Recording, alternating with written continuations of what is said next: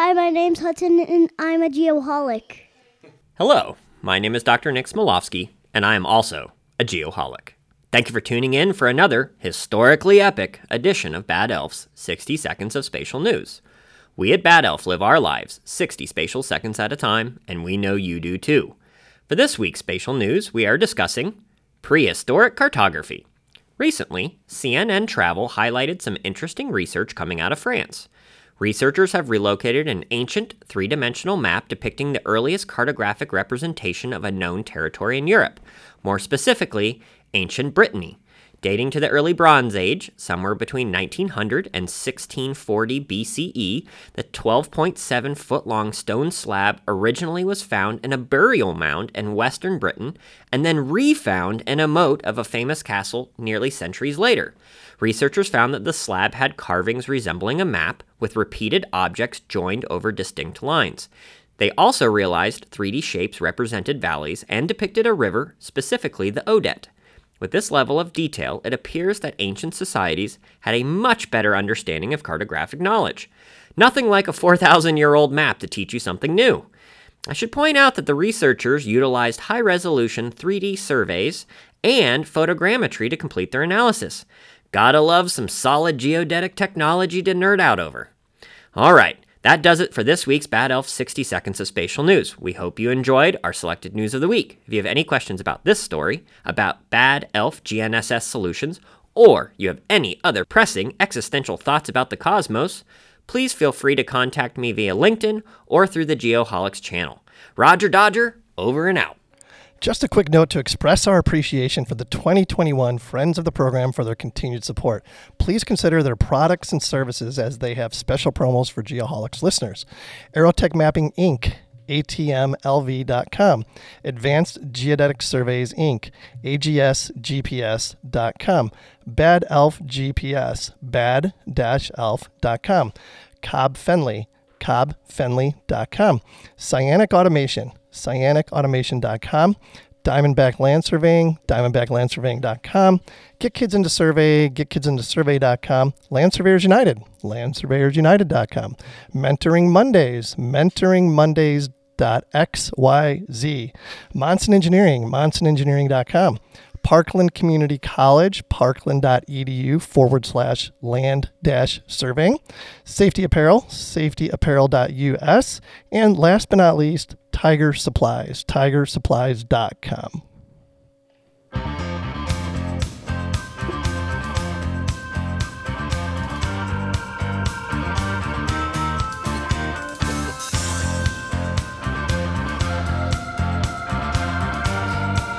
Good morning, Geoholics. We are coming to you live this morning from the Diamondback Land Surveying Studio in what is apparently going to be a cloudy, blustery day in Phoenix. I know. We're going to enjoy this one before it turns into 100 degrees before we know it. It's crazy. I mean, I think the predicted high today is like 73, and by the weekend, it's going to be 101. That that's a pretty nuts difference. Spring is over, unfortunately. Jeez. So our esteemed guest for this episode resides in the UK, so we had to make the necessary arrangements on our end to make time for everyone. I think. Uh, I think we got the short end of the stick on this one, but uh, since it is just after 6 a.m. here, but that's quite all right because uh, he is definitely worth it. We are recording episode eight zero. I'm pretty certain I know what this is going to be, but what you got for number 80 shoots? Of course, it's Jerry Rice. Of course. When you're the greatest of all time at your position, you earned it. Uh, he's 1985 first round pick, number 16 overall out of Mississippi Valley State. Went to the 49ers, spent a few years there. 13 time Pro Bowler, three time Super Bowl champ, Super Bowl 23 MVP, and he is in both the College Football Hall of Fame and the NFL Hall of Fame. Wow. Uh, you, you abbreviated all his accolades, I'm sure. Oh, absolutely. because, that uh, could go all day. We could probably do an entire episode just on Jerry Rice's accolades. I think it was 10 time all team first or first all team. Yeah. He, he yeah, the list goes He's on and Mr. on. Everything. Uh, holds a record for just about everything in wide receiving in Yep. football. So Yep, yep. I think there might be a couple things that Larry Fitzgerald might be catching him on, or maybe he has caught him on. I don't know, but catching up, Terrell Owens was was the guy hot on his tail if that guy just wasn't crazy. yeah, But no, yeah, he exactly. he was consistent for such a long time. Yep, yep. All right. So I can't believe, you know, speaking of episode 80, I can't believe we're 20 episodes away from the century mark. I know. It's unbelievable, right? I mean, who would have thought we could keep this thing going And for as- growing. and growing for as long as we have, and the traction that it's got? It just it's mind blowing, um, crazy for sure. But uh, speaking of crazy, the new hats are a hit. Uh, in fact, because of the response we received from the pics I posted on social media. We're gonna we're gonna put all three versions of the hat. Um, they're gonna be available for purchase via the website. I like it. Because I had a bunch of people reach out to me. How can I get one? How can I get one? So I think we're gonna. Well, we, we are gonna do that. I just got to figure out how to get it on the website. So PJ, I might need your technical expertise on that. Yeah. Just Um, throw more on PJ's plate. Yeah, right. He's got nothing else to do. All right, tell us about that opening number there, PJ. All right, guys, that was Decon Blue. Fergus sings the blues. So Decon Blue are a Scottish pop rock band formed in Glasgow, Glas- Glasgow, Yes. Glasgow. During 1985, the lineup of the band consists of vocalist Ricky Ross and Lorraine McIntosh, the keyboard player James Prime, and drummer Dougie Vipond. Uh, the band released their debut album Raintown on May 1st, 1987, in the United Kingdom and in the United States in February 1988. Fast forward 33 years, the band's 11th studio album, Riding, Riding on the Tide of Love, was released in February 2021 to commercial success in both the UK and their native Scotland. As of 2020, Deacon Blues' total album sales stood at 7 million with 12 UK top 40 singles, along with two number one albums in both UK and Scotland. Very good, PJ. Just a couple uh, corrections there. I think, and our, our guest this morning will be able to correct us on this. I think it's Deacon Blue. Yeah, I didn't. I went back and forth. But here's what I love. I love when our guests um, suggest a band that I've never heard of before. Yeah. Because I mean, I consider myself a big music person, and when I get to hear a band I've never heard before that I like, um, it's awesome. This Well, is, these guys are pretty esteemed. yeah, for 33 sure. years. It's Yeah. a long time to do it. Absolutely, absolutely. So uh, thanks for that, PJ. Uh, our highlighted friend of the program this week. Shoots, what do you got? I believe uh, who we up to? We're up to Advanced Geodetic Surveys That is Inc. correct. They're a Texas S corporation specializing in mapping and land surveying equipment that has been proudly doing business since 1991. Their team provides the best solutions and services for your needs. AGS has consistently provided expertise in the surveying and mapping industry. They offer a comprehensive list of competitive surveying and mapping products. The staff at AGS has a combined experience over 135 years. Holy schmoly. With that in mind, you can be sure that they are able to solve any problems and obstacles that you may encounter in the field. Their number one priority is customer satisfaction. They look after their clients and strive to provide a hassle free experience for all your GPS mapping or surveying needs. They guarantee reliable equipment and offer short and long term rental options to fit your needs. Their clients are located all over the world and they look forward to helping excuse me, you with your next project. Go to agsgps.com slash shop, shop, S-H-O-P. Slop. ah, it's early, boys. It's early. And if you use promo code GEO15, you'll save 15% off all regular price field supplies, accessories, and safety equipment. At AGS, it's the service after the sale that counts. Thank you, Shoots. I got to say, our morning voices are Mm-hmm. unbelievably sexy. I mean, this is amazing. Man, we sound good. I, like I said, I was talking to myself the whole time on the way here just to wake it up, and it's still not there. All right, time for this week's Trimble Geospatial Pod word. This week we're going to go with, I don't even know if this is a word, but I'm using it. Geo 15, Geo 15. Just a reminder, this is the last episode for April, meaning we have recorded four regular episodes this month, plus the extra Geoholics Anonymous, but no pod word that one. So there's four, each one having a unique pod word. So stop what you're doing and email us all four April pod words to qualify for this month's listener prize, being a hand selected item from my personal collection of survey memorabilia. Memorabilia. See, it's, not, it's not that It's easy. not easy at all. uh, it's pretty freaking cool, and I can assure you that you are going to want it. So that email to send the pod words to is info at thegeoholics.com. Let's catch up with the boys. Good morning, PJ. What's new?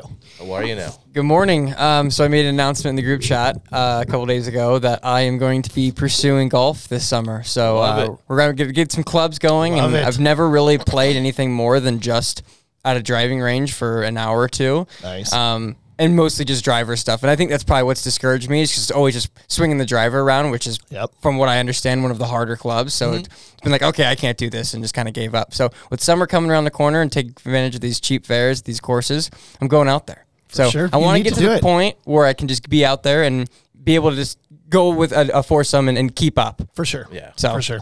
I'll keep you little bit of posted. time, but Yeah. Yep. No, the good best move. advice I ever received was start with your putter and work back because you're you're using the putter every hole. You're not using your driver. It's a good one. Mm, wow. I like that. I I, like like that. that. I was a former friend of the program or guest of the program, Who's that? The Verge. The Verge. Okay. Mayor of Verge. yeah, I mean, I've seen him play golf, and he can really swing a stick. So Yeah, I'll take absolutely. that for sure. for sure. And take lessons. Take Yeah. lessons. Not from me. Not from No, shoots. not from take me. real lessons. Real Yep, license, don't, yeah. Yep. Don't take. Don't get into like you know have some bad habits right off the get go. Yeah, then you can't Yeah. break them. Yeah, exactly. You get accustomed to playing a certain way, and then Yeah. it's hard to break those habits. For sure. For sure. Duly noted. Shoots, how, how are you? Ah, fantastic! I finally convinced the lovely Carrie to go for a Nintendo Switch. That's right. I forgot about that. I am a rock star around my house right now. Nice. Do you have one already? Yeah. How, what do you, What's the review? Early review. Uh, I like it. It uh, keeps me out of trouble. I stay up all night playing that instead of doing stuff I shouldn't. But uh, What are you playing? Mario? What are we talking? we got Mario 3D World, the Maker. Have you played that one? Uh, I've seen that. it's pretty excellent. You get to like build your own levels of Mario. So now they just And assuming the little guy loves it. oh yeah, absolutely. It's it's uh, his reason for living currently. So. He gets up first thing in the morning. He's like, "Thanks for getting a Nintendo Switch." So it, it used to be school. That was his reason for living. So Yeah. screw that. No. Now, now he just lives for the Switch. Exactly. I asked him. I said, "Do you want to stay home and play Nintendo all day, or go to school?" And he said, "Nintendo." I think Carrie was heartbroken. But I would love to know, like, th- somebody should do a study about the progression of video games and the degression, I guess, of the level of education in this country. Yeah. Like, you know what I mean? I, mean, I don't know if I'm no. saying that right, but man, what a distraction those things are, right? they are. I know they were for me in college. I mean, I'm guilty of it as well, but What was that like? The Atari days I was like, um, oh, what was that one? Donkey Kong or something? on Nintendo, ColecoVision, perhaps. Yeah, right. Yeah, yeah. No, it was a Nintendo. It was Nintendo. I do remember that. Yeah, absolutely. So, what's up with you Oh gosh, what's up with me? Um, besides Nintendo? I think I have become a bigger Elon Musk fan than ever. There's some really cool stuff going on with that guy right now. I mean, cooler than ever. Um, I did see he's going to be the guest host on Saturday Night Live. I That's going to be crazy. May I mean, if you've ever seen any sort of public speaking that he does, and he refuses to not be the guy that does it. So all the Tesla events, all the Yeah. SpaceX events, he, he wants to be the spokesperson. But the guy just has such a hard time talking. I'm convinced it's because he is he can't process Yeah. Mm. what's going on in his brain and get it out. Yep. But this is going to be crazy. You saw his tweet, right? yeah, no, you, which was the tweet? He was like, "Let's see how live Saturday Night Live really oh, is." yeah, yeah, yeah, yeah, yeah. Yeah, I'm sure he'll be. Uh, And by the time this airs, and we're, we're going to find out how live Saturday Night Live he'll is. uh, he'll be par- partaking in the devil's lettuce. I have to believe Oh, of course. prior Didn't and he do during that, the like, show. on Rogan's podcast? Yeah, yeah, and Tesla Yeah. dropped like Yep, four for percent sure. the next day. yeah, it's awesome. Four point two percent, or call it four twenty. Yeah, there you go. Yeah. Um, the other thing is, I saw he's like, did you hear his? Uh, maybe I read it about him sending people to Mars, and he's he's like, it's going to be the greatest adventure ever, but You're people die." will die. so you're just I love the honesty. You know, it's awesome. you're donating your body to science. Pretty much, pretty much, definitely. So, anyways, a huge, huge Elon Musk fan. Uh, not ready to buy a Tesla quite yet, though. Safety apparel, safety share. Shoots, what you got? Uh, lead awareness. Lead is one of the most common toxic elements found in industry and in is the leading cause of workplace illness, with approximately 95 percent of all elevated blood level blood lead levels reported among adults in the United States are work related. Lead poisoning can damage the brain, liver, kidneys, and red blood cells. It can also damage bones and cartilage and harm the reproductive system. Nobody wants that. Does that have uh, anything to do when they talk about having lead in your pencil? Exactly. There you go. That makes sense. So here's some of the ways you can protect yourself and workers against lead exposure. PPE such as gloves, safety glasses, and face shields. Like we don't know what PPE is at this point in our hmm. lives. Respiratory protection. Respirators protect workers against oxygen enriched or deficient oxygen environments. Ventilation is one of the most important engineering controls available to the industrial hygienist for improving or maintaining the quality of the air in the occupational work environment. I like it. Yeah. I don't think we've used that one No, before. lead awareness. I just saw it and I was like, all right, you know, Yeah. something people don't really think about. Just another thing to worry about. exactly. If, uh, if COVID doesn't get you, lead will. we'll call it the safety share slash, you know, something else to worry about. There you go. yeah, that's what we should do. I like that. All right, let's get on with this. Our guest today is Steve Slessor. Yeah, a little bit about Steve here before we get into it. Uh, he's born in the Lake District, which is in northern England, and grew up in a small town called Penrith. Hopefully, I got that right. He attended the University of Central Lancashire, Lancashire, Lancashire, which is in Preston, and did both his undergrad and master's degrees there. Steve is a keen gardener, and Jake, you're going to love this. He loves building Lego models. Wow. Yeah, we're going to talk a little bit more about that. Also, a big fan of football, also known as soccer here in the States, and has a season ticket at the Liverpool Football Club, which I want to hear more about. He's the managing director of the environment division of Galliford Try, better known as GT. GT is a UK top 10 building and infrastructure contractor. One of Steve's career highlights is becoming the president of the Chartered Institution of Civil Engineering Surveyors in the UK. He views this as an honor and a privilege to lead one of the world's leading organizations in civil engineering surveying. That was a mouthful. Steve, welcome to the Geoholics. Thanks for taking the time to be here. Welcome. Uh, thank you very much. It's really kind of you for that uh, fantastic welcome. And uh, uh, I, am really sorry for getting you out of your beds in the morning. I know how much you love it, and I can see you sort of with the, the drip in the background there, uh, shoots in Kent, where the coffee coming straight into intravenous systems to try and keep you awake during this. You know? So th- thank you for bearing with me. Where I've been up for the best part of eight hours and already done the shift. You know, so but that's how I roll. That's of course right. Yeah. So, I, I love, but uh, just listening to you, you stat there about the lead pipes. Uh, the lead, you, you, do know that like near enough half of the uh, the American water mains network is made out of lead pipe. Hmm. Uh, you know, so it's fascinating that uh, you know that's still there, such a big thing. I read somewhere recently that uh, president's commissioned a big lead pipe removal program. So Yep. Yeah, I've heard about that. Yep. That was quite the introduction, but uh, towards the end there, when you said it's an honor and a privilege to work on whatever, I thought you were going to say to be here. Yeah, I was so no, close. Really. I was so close. I was like, oh, cool. But, yeah. So I, I know. Wait, of course, it's an honor and a privilege to be here, guys. I'm sure Jake's got a question for you about the Lego uh, building. Yeah. What's the What's your favorite set you've put together? But you know what? Um, I, what I'm going to do is um, I, am speaking to you via Zoom, but um, if I undo my uh, camera, the uh, the background, you'll see I've actually got a load of Lego trains behind me sitting on my wall there. Um, oh wow! Quite like the Lego train sets. But if I go up, um, you can see some of the other sort of Lego models that I've got in here. Yeah, London big, Bridge. Big Star Wars fans, so quite a few. And the statue.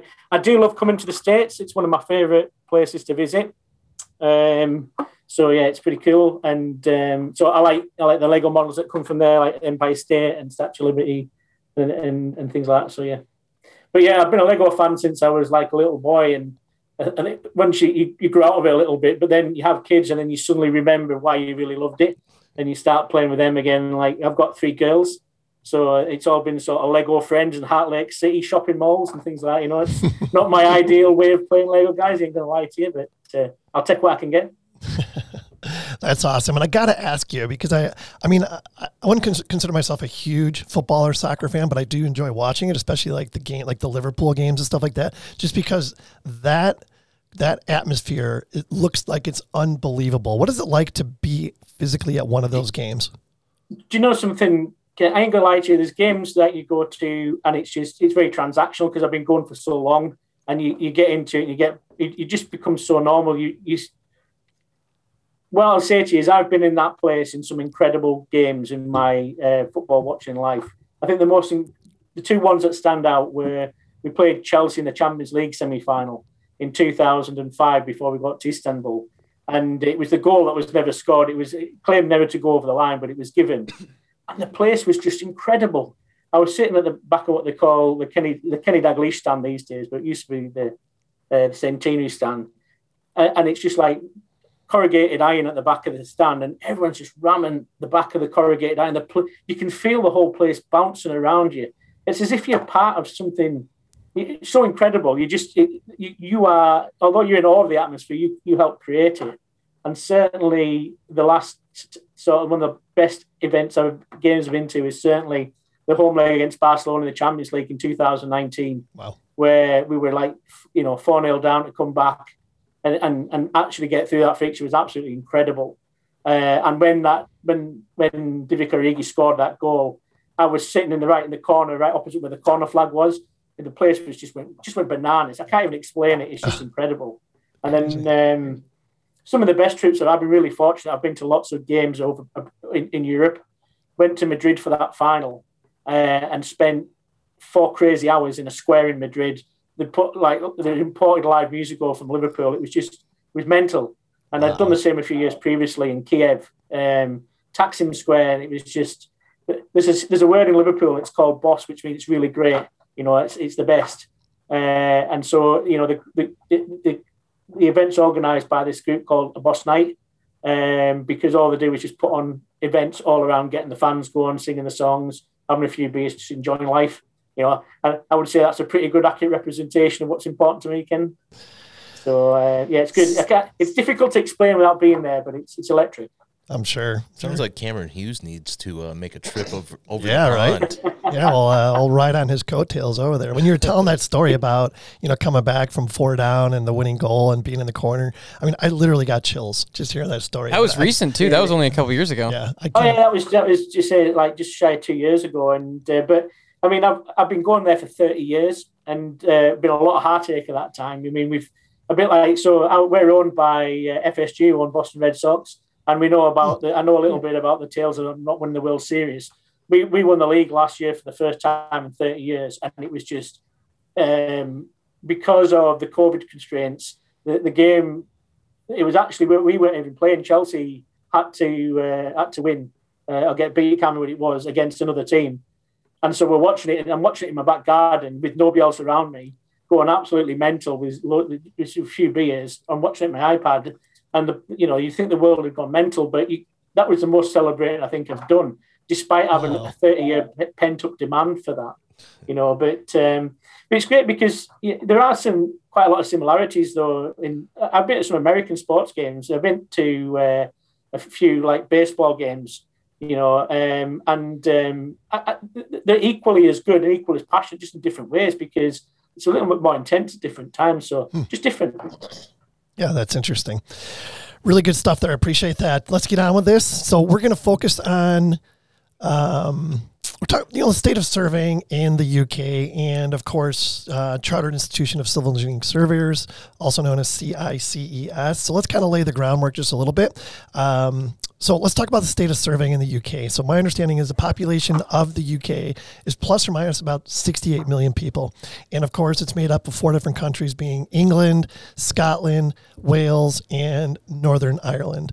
So hopefully I'm on track here so far so good, right? Good okay, so as far as like surveying goes in the UK, I'm curious to see if you guys are experiencing some of the same trends that we are. And you know, one of those is, of course, the decline in the number of surveyors. Um, you know, the average age of a surveyor here in the states is like 59 years old, and uh, but yet the the future demand is off the charts. Are you experiencing the same thing in the UK? Absolutely. I think it's um, there's a lot of similarities there. Certainly, the biggest challenge we've got as an institution and as a sector in developing uh, surveying in that way is around how we can attract new talent into organisations uh, and into businesses and into college or university, in, as we call them in the UK.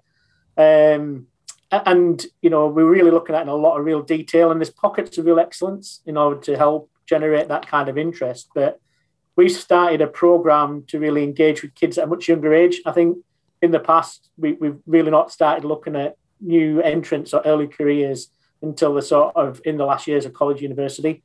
Um, but now we're really sort of having to go back and actually start at a much younger age. So in, in, primary school age, from sort of seven to 11. So we've developed some sort of like Geo Squad, they're called cartoon books. We've yep. like create a little bit of animation around it uh, and generate some interest and, and working with organisations around that. We're working with some other partners around deploying land surveying training at high school age, so between 14 and 16. Because what we're finding is most kids these days are making career decisions or career pathways around about 16, 17. And so we often find that we're missing that influence. I think the other thing is that there's this expectation from a lot of people in the UK that people have to go to university or college to be successful. And what we've found in the past, a lot of land surveyors have moved up through a, a traditional route of on the job training. Some have got uh, a pathway via university, via geospatial sciences or mapping type degrees, but um, it's very difficult. I think from the average age, doing a little bit of work, speaking to the guys, we're about 53, 54. Um, certainly the wrong side of, of 45, which is the average, Yep. which is where you'd want to be. And I think I think that actually, that in itself causes problems because not only are people coming out of the, the industry, but we're losing that knowledge. Uh, we're not having that knowledge to sort of send down to the younger people coming through. So one of the things we're doing in the institution is creating a knowledge hub where we, we, we speak to all our members that are sort of in the later careers, gather that knowledge, gather that experience, put it in a central place where early career members, people that start that pathway can can get involved, learn from that, mentor people, match people together. You know, um, so yeah, there's, there's quite a bit of work going on around that space to try and address that challenge.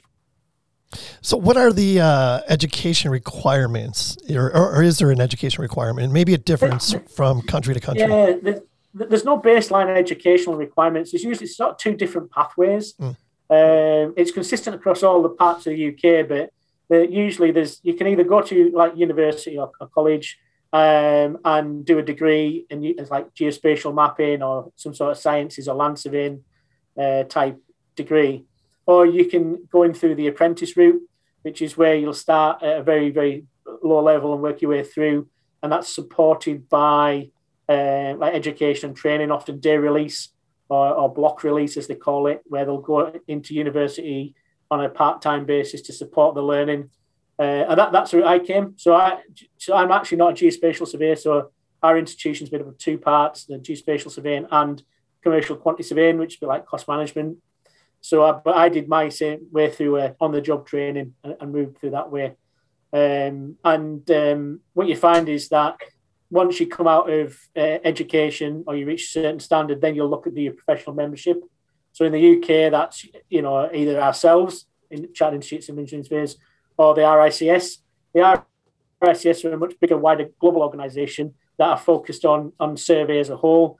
Uh, we are much more focused on survey around infrastructure and civil engineering, so we're very niche in some respects, but we've got a really uh, dedicated and well structured training program to help people get to that professional standard. Uh, and then, you know, once you reach that standard, you get, can then go on and apply to be a chartered engineer, which is a, a, different route to what you often hear in the UK as chartered surveyor. So that's like your professional registration. But there's, there's no need, there's no compulsory elements of that. You know, you could, mm-hmm. I could set up tomorrow as a geospatial surveyor, get a theodolite and a total station, and that'll be me. You know, mm. there's no, there's no professional registration in the UK. Interesting. So, if somebody from the states hypothetically wanted to come over there and become a uh, uh, a chartered surveyor, I guess, um, what would that process look like? And, and uh, I guess you know it would I guess there'd also be two tracks that person could take. You know, if they have a four year degree here in the states versus getting licensed via experience. I mean, would would it be a very complicated process? Um, strictly speaking, no. Um, so generally, like for example, we have a number of uh, agreements with organisations across the world for principles of mutual recognition, where we recognise each of our members' uh, qualifications has been to a same sort of standard. Uh, and so there's a set of what I would call like global standards in surveying, which most of the institutions work towards and accredit to. So the application process is pretty straightforward, to be honest. Mm. In theory, they don't need to actually become chartered engineer or chartered surveyor. They could just come to the UK with the relevant work permits, get a job, or start up, and that would be them. Um, but if you want to then become a member of the professional organisations, it's a very straightforward way. If you're already a member uh, in the US, there's a reciprocal training route, uh, membership route, or if you've got experience, it's an experience route, which is, is relatively straightforward. It's just a set of competency-based assessments that you can demonstrate your experience, a CV, and an interview, and that's it. Wow. Study up on the metric system and head over there. I might, I might do it just for the hell of it, right? We've actually got we've actually got a few members in the states uh, that and and North America in, as a whole. Um, and one of the things that we're we're starting to do is um, create virtual communities to try and unite these people. Because what we've found is we've got you know a few members that are in the states, for example, that but across you know three or four different time zones right across the length of the, the country. So how do you bring those people together to collaborate, to share interests and what they're interested in? Um, and we're not, I wouldn't say we're looking to recruit or take members off individual institutions, but uh, one of my defining sort of ambitions is to unite the globe around geospatial surveying, best practice knowledge and sharing communities rather than sort of having any controlling minds or ownerships over whether people in the sub school. That's awesome. I'm glad you said that, and you're a perfect guest for this show. Um, so you mentioned the Royal Institution of Chartered Surveyors, and it's my understanding they're kind of like the governing body, let's say, of chartered surveyors. And um, again, my understanding is you can be a a building chartered surveyor, quantity chartered surveyor, and civil engineering chartered surveyor. Talk about those three different uh, entities, if you would.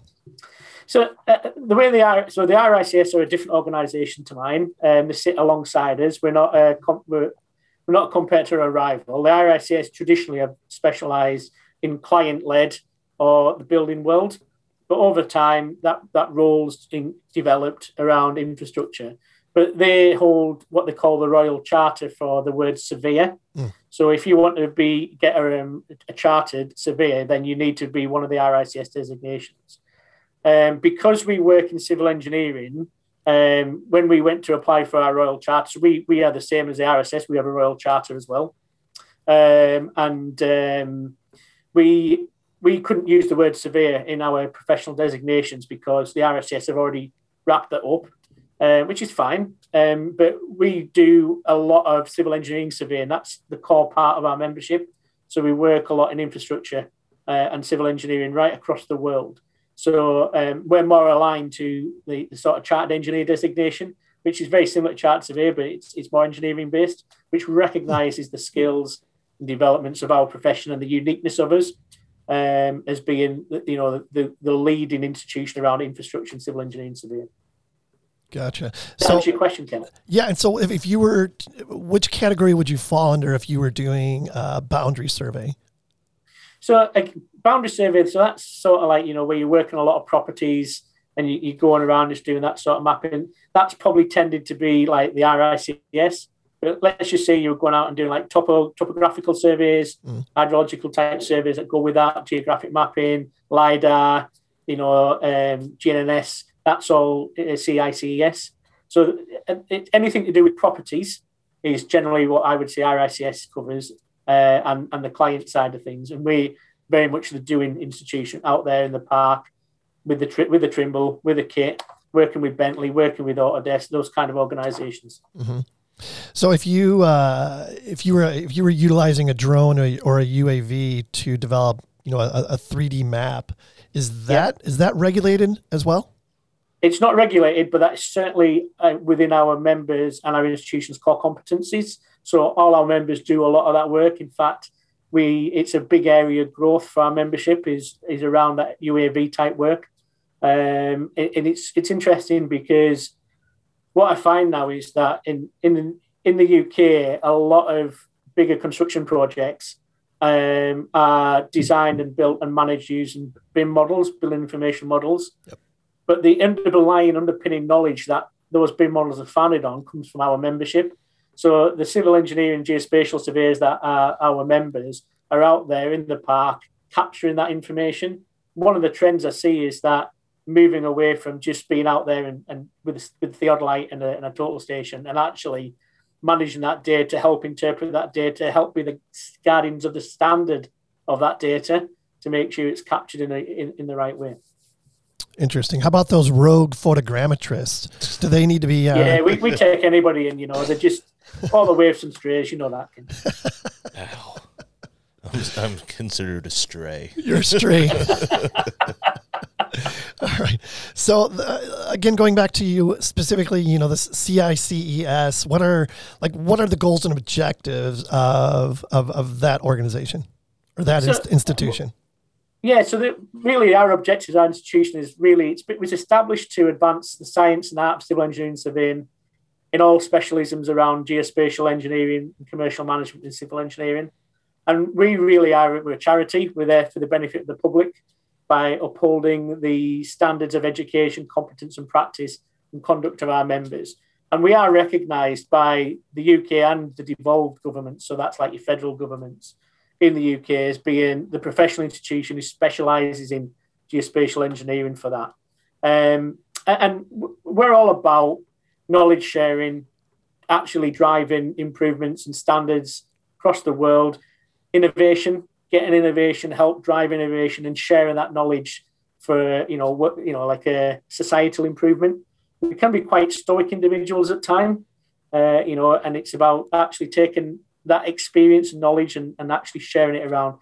Uh, one of the ways I would see is as being of what we're promoting or how we do things is being about a digital integrator around global best practice and taking all the good things from different parts of the world and actually sharing that and saying, wow, if we all work together on this, you know, look at all the resources we've got, what we could do. And so we do a lot more in thought leadership. So actually going to our, our, our members and professionals are actually incredibly talented and imaginative and innovative people. And it's really about drawing out that skill set and that knowledge of what they do on a day to day basis sharing it around and saying, actually, look what this can do. Um, you know, we've got incredible challenges around climate change. There's a global climate emergency. You know, it's very much in the headlines at the moment with COP26 in the UK this year. Um, but you know what?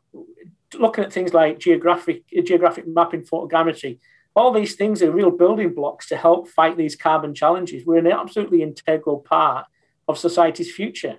And so it's important that institutions like ours and, and, and podcasts like this, you know, bring that news out because, you know, it's, there's a lot of good stuff happening there and, and we need to share that and, and work together.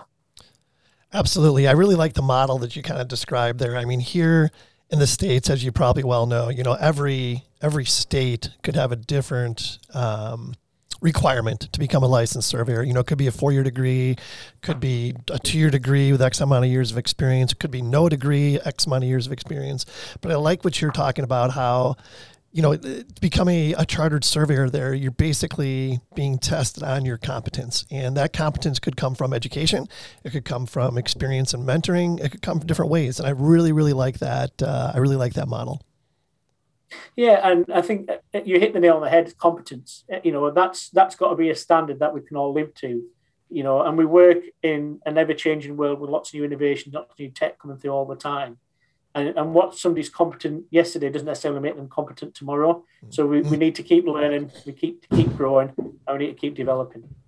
Yep, yep. No, on that note, is there like a continuing education requirement to maintain your you're, there you're... absolutely is, and it's a sort of one of my pet projects, guys, around uh, having really good CPDs, that continuing mm-hmm. professional development, mm-hmm. and, and in the UK, and actually it's something around the world because we've got a strong membership in the Middle East, in Hong Kong, in Australia. We've got actually really strong memberships there, uh, and China. Um, and that is about the local network of members actually delivering and creating a lot of the CPD. So it's actually relevant to the jobs that you're doing. It's relevant to the local markets. And we've got our national centre where it's all a series of like open-ended webinars on specific topics. Guys, what I will do is send you the links, and you can, if you want to join any, they're free to join. Don't need to be a member. Mm. We welcome anybody who wants to add to the debate. And I think they're actually recorded as well. So I'll see if I can find you the links and you can watch them in your own time and get a feel for what it's like and what it's about. But it's really important that you need to keep learning when you you know when you think about life, you, you can't stop. You know, as soon as you get out of university, it's one of the things I'm, I'm a real big believer in is education and that and that will to learn. Absolutely. Um, one of the things you mentioned also was how CICES and some of these other the other institutions are promoting the you know the profession of, of surveying. And I know I think on the website I saw that you guys are partnered with you know Elaine and Ellie Ball at Get Kids into Survey, and you know we're huge fans of them as well. What are some other examples of ways that uh, that you guys are, are promoting serving as a so profession? We work with a with an organisation called DEC, which stands for Design Engineering Construct um, and what they do is they actually go into local schools and have created um, programs for actually design and building, and using engineering to create smart cities or to create new engineering projects, bridges. Um, and then what they do is they take them out and they, they show them the kit, take them out with a UAV, take them out with you know a theodolite, start from the beginning. There's, you know, we do lots of things around that. Not enough, you know, it's there's pockets. I think one of our strategic development opportunities over the next few years is putting together a really sort of uh, more coherent sort of pre pre university pre college system to be able to help grow that. So that, that's just one uh, you know one way of doing that. You know, it, it seems to me, and I, I, follow a lot of the different social media platforms. You know, it'd be Facebook, LinkedIn, uh, Instagram, and for whatever reason, I get the impression we've had this discussion before that surveyors are held in a higher regard in some of the European countries. Absolutely. Than they are here in the States. You know, it's not a very respected profession here in the States for whatever reason. You know, that's that's the uh, million dollar question. How do we get past that? But uh, what, what are your thoughts on that? I'll be honest with you, I'm absolutely astonished that that's what it's like in the States. I, I think part of the reason is from from like listening to what you're saying is that I think your prof- the profession in, in, in the States is seen as a commodity it's quite transactional. And so there's you know there's lots of people doing it, so I can just go and pick somebody off the shelf and yep. and they'll do that. I think in in certainly in the UK and in Europe, it's seen as a service, it's a value add. You know, we we know that we get the value from investing in the right level of skills and innovation from a particular organization or a set of surveys or a you know it's not just about going and sticking some pegs out or doing a survey there's actually some professional advice given in a lot of instances, or you know, it, it's such a niche area as well that people really value the output. So when you often look at some of the social media like um, that we do, it's all about the value added aspects of of the kind of things that the surveys bring. Whereas my observation around the states is it's very, you know, transactional. It's like oh, I need a, I need, I need to go and get a survey company, or there's five there. I'll just pick one of them, and they'll go competition, it's the lowest price. And the, the problem with that is it deprives you of investment. You can't invest in your people to raise standards because you're always chugging away at the bottom line and you can't raise your margins to actually reinvest in, in what you do. You nailed it. I like the way he thinks. He absolutely nailed it. Yeah. The, the whole value add thing, you know, you mentioned it being a commodity, and that is exactly right. Um, that, that's the old debate. And, and my challenge back to you guys is so if that's where you are, what, what can you do to change that? You know, and and that that isn't a, a, question that anyone can answer because the way that things are structured in the states, it's so federalized. It's difficult to get a unified voice. You know, mm-hmm. I mean, mm-hmm. if if I deal with like a, a professional membership institution, there isn't one single one in the states that that encompasses all geospatial surveys that you could sort of start sharing best practice knowledge with. You'd need to go and and like we we do a lot of work with FIG, you know, the International uh, Federation but you know, you, one of the things I would say is you need to get that unifying voice across all the states, which means somebody giving up a little bit of power at a more granular level for the greater good. That, that's the challenge I see for you guys. No question. I can't argue with that in the least bit. He just he's so thorough. It's like uh, well, he, yeah, he's thorough but short and to the point. I mean, yeah. he nailed it. Nailed every single aspect of the things that we're struggling with.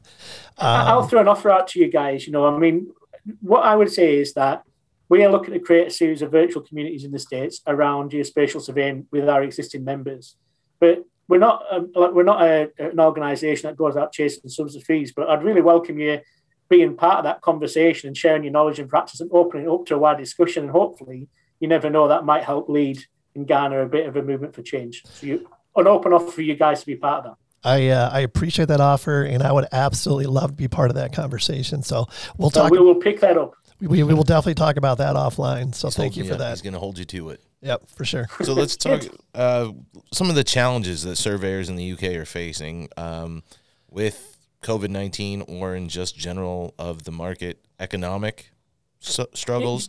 Um, can you explain this to me? This whole Brexit thing a little clear. There's not enough hours timer in the day about Brexit. Let me just say it's like so. I'm I would say I was anti-Brexit, pro-Europe, um, and it's probably the biggest act of economic vandalism we've been sort of bestowed on ourselves. That said, we are where we are. The decision's been made we live in a democracy, so we've just got to move on from it, make the best of it. I think from a, a geospatial perspective, I actually think it's been very little impact because we we work in a services based economy and and effectively where we fit into that in that space. Um, what it's done is really um, caused challenges in resources.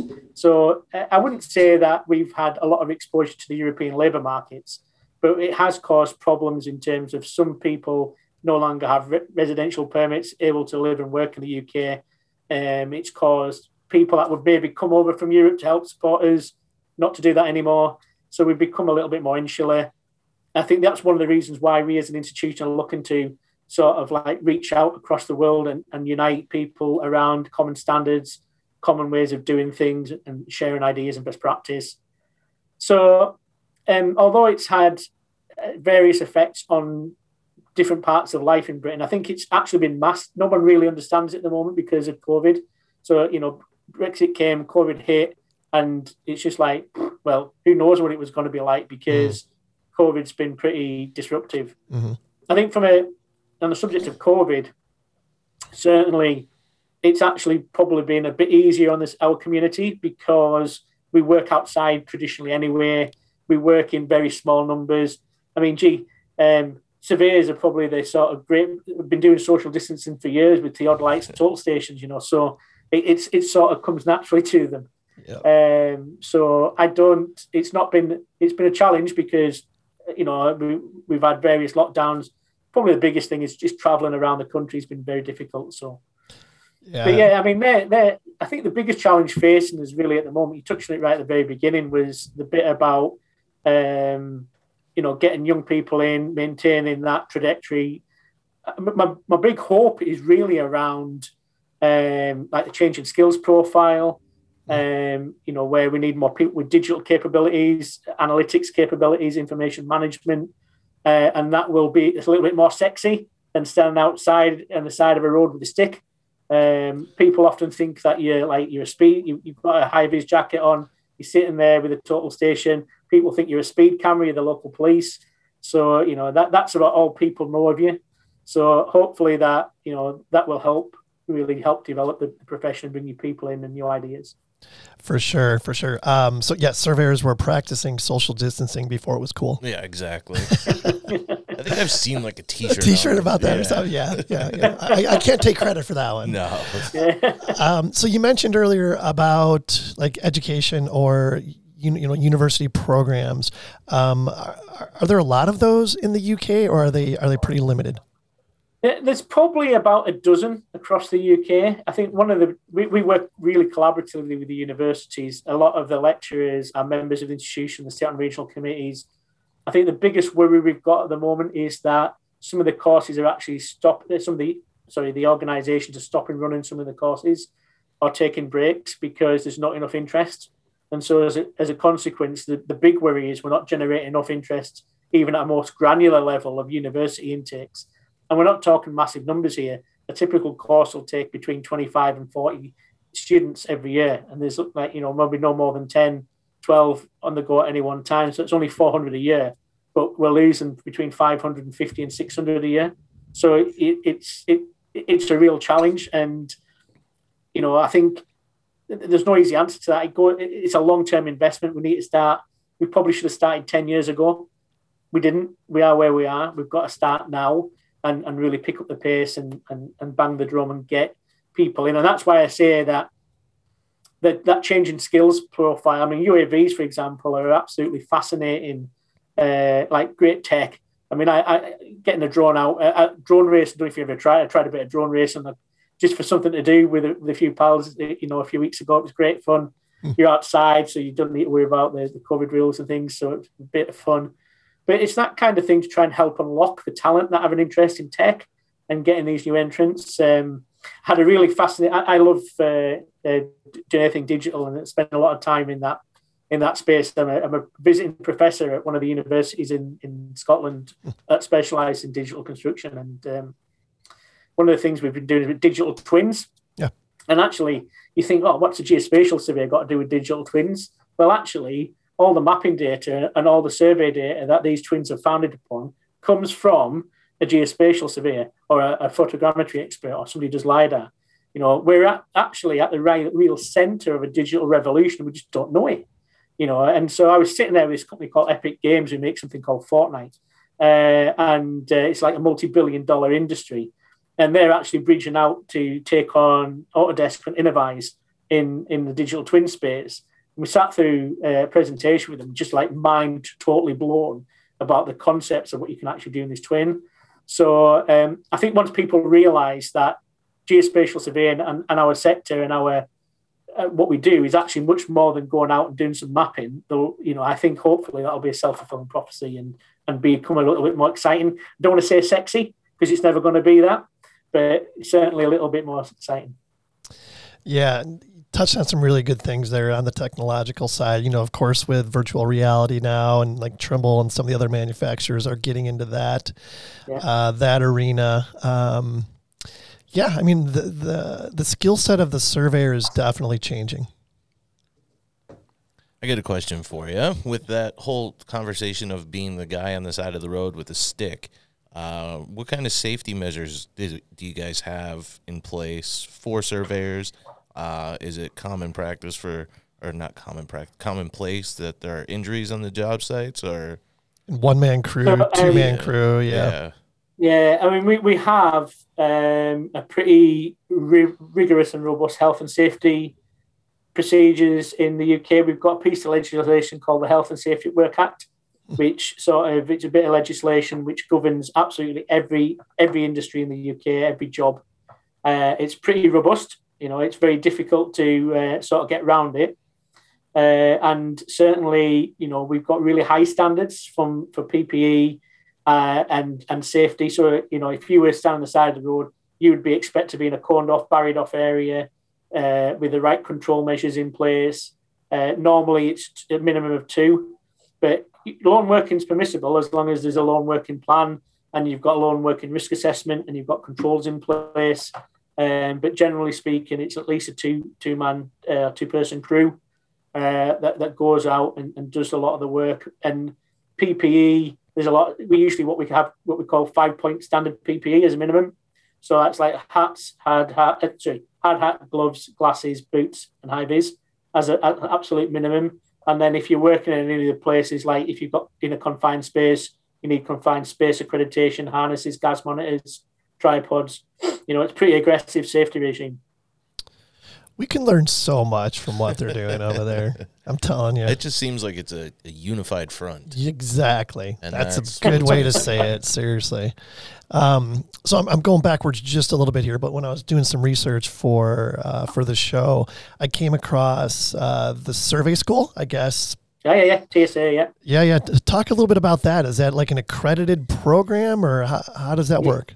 So, so the survey school, yeah, it's it's like a um, what's the word? It's like a professional school that helps people achieve professional qualifications, whether that's through specialist courses in certain areas, growth, development. It's very much post. Uh, it's not. It's not somewhere where you go and do a degree or something like that, but it's somewhere where you would go and do a training course on a specific aspect, um, or there's CPD type courses and things like that. It does. It helps with apprenticeships. It builds as apprentice networks. Um, and it's it's not an organisation that I mean we work very closely with them, mm. as do the RICS. You know, there's although we are effectively competing organisations, we do actually work very collaboratively. Um, you know, we sit on a lot of joint committees, and certainly the service school, our members get a discount.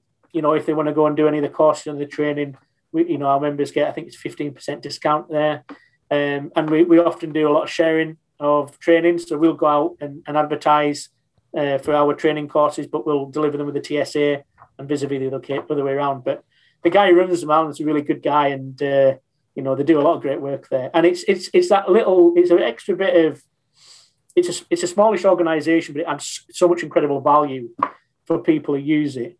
Uh, and again, I think some of the stuff might be online. So you know, in terms of the type of content you can do, yep. I think the whole COVID things opened up a lot of opportunities around what goes on in other parts of the world, you know, for, for sharing that, that knowledge and best practice. It definitely has changed the face of uh, the, of things for sure. So, moving forward, what are your biggest concerns and what are you most excited about as it pertains to surveying in the UK? So, I think the biggest, uh, well, let me say what I'm most excited about, I, I suppose, at the most is from a geospatial perspective, is that change in skills profile, moving to digital information management, greater use of data, and that'll help me address my biggest concern, which is just a lack of younger people entering the sector. I'm hoping it will help unlock the talent who have an interest in tech and in, increase those new entrants. But I think underlying that goes all around this is, is, is climate change. You know, from a personal perspective, I think that's a real real challenge for for the world. It's not something any one country or any one sector can actually uh, help uh, can can resolve. But I'm a big power of working together and collaboration. And I think you know when we work together with a defined goal going in a certain way, we're very very capable of achieving great things. And I think COVID's demonstrated that. You look at the vaccine program, you know everyone using their resources and pulling a certain way has developed an incredible uh, response to a really tragic situation. So you know, I, I think that overall arching thing it all fits together for me. You know, guys, in that respect. So I, I, I want to put this out there. I th- when I was on your, I think this came from your LinkedIn profile. It was a quote that was on there, and there is no doubt in my mind this this describes you based on this conversation we've had. And it said, One of the key lessons I have learned is that working collaboratively is at the heart of any successful project or business. I firmly believe in driving the right behaviors and relationships to enable effective communication between project teams, clients, and the supply chain to deliver projects to the highest standards. I love that. And and, and it's true. Um, I think I've been I've been around this uh, this profession for a significant amount of time, and one of the things I learned very, very early on was about, you know, you can't get anything done without working with somebody else to help you achieve that. And uh, and how you deal with those people and the kind of relationships you have with those people underpin those sort of things. So before I got into this kind of business, I used to be in the pub game.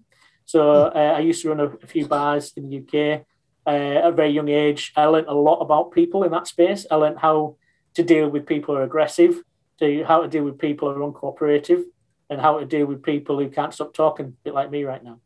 But um, you know, I think the thing I would say is fundamentally we're all the same under the surface.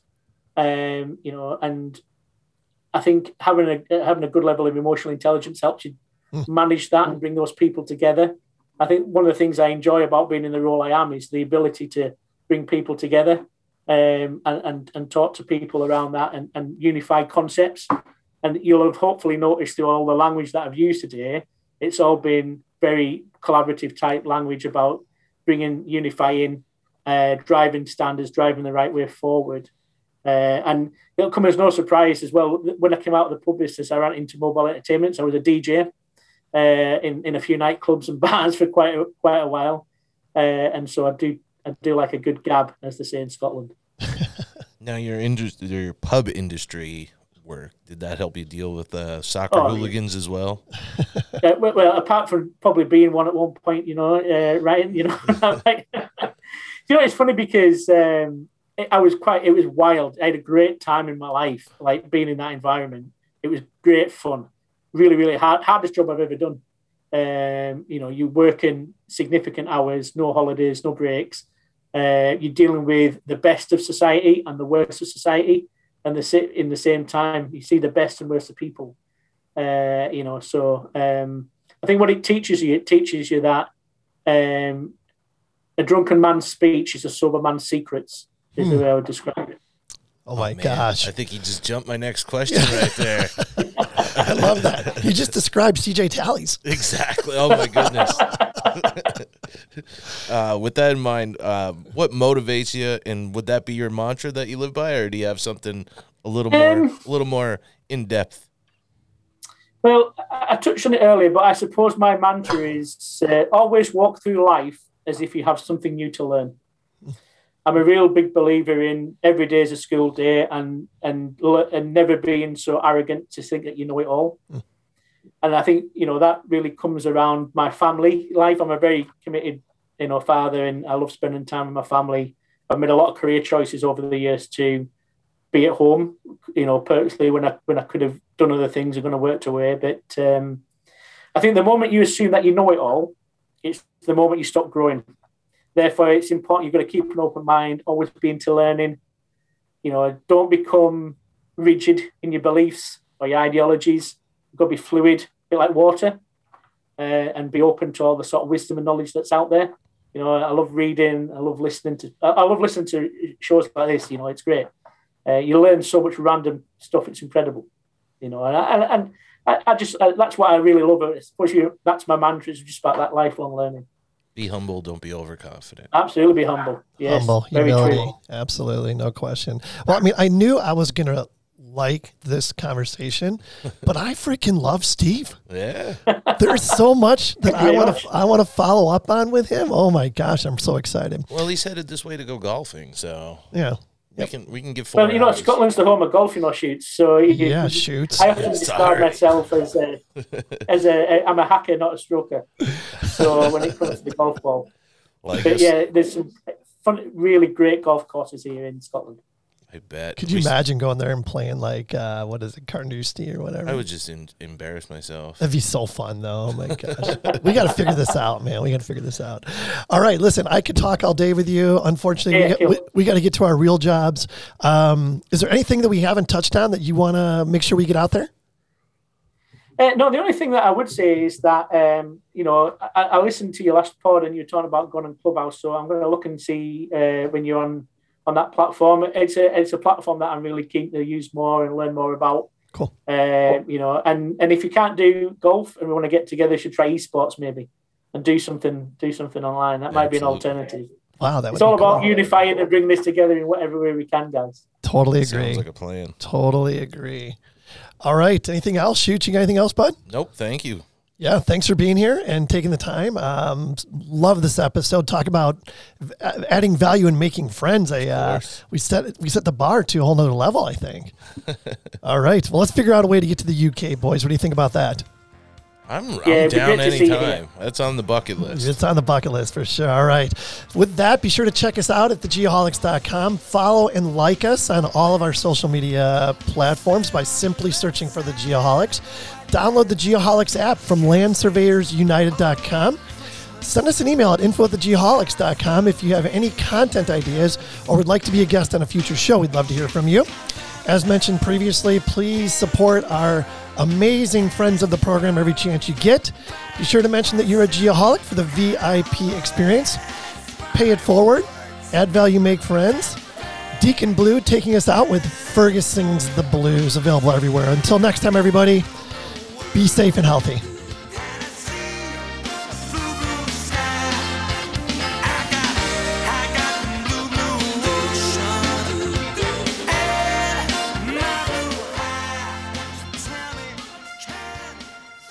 Once again, thank you to our friends of the program, Aerotech Mapping Inc. at atmlv.com, Advanced Geodetic Surveys Inc. at agsgps.com, Bad Elf GPS at bad-elf.com, Cobb Fenley at cobbfenley.com, Cyanic Automation at cyanicautomation.com, Diamondback Land Surveying at diamondbacklandsurveying.com, Get Kids Into Survey at getkidsintosurvey.com. Land Surveyors United at landsurveyorsunited.com. Mentoring Mondays at mentoringmondays.xyz. Monson Engineering at monsonengineering.com. Parkland Community College at parkland.edu slash land surveying. Safety Apparel at safetyapparel.us. Tiger Supplies at tigersupplies.com.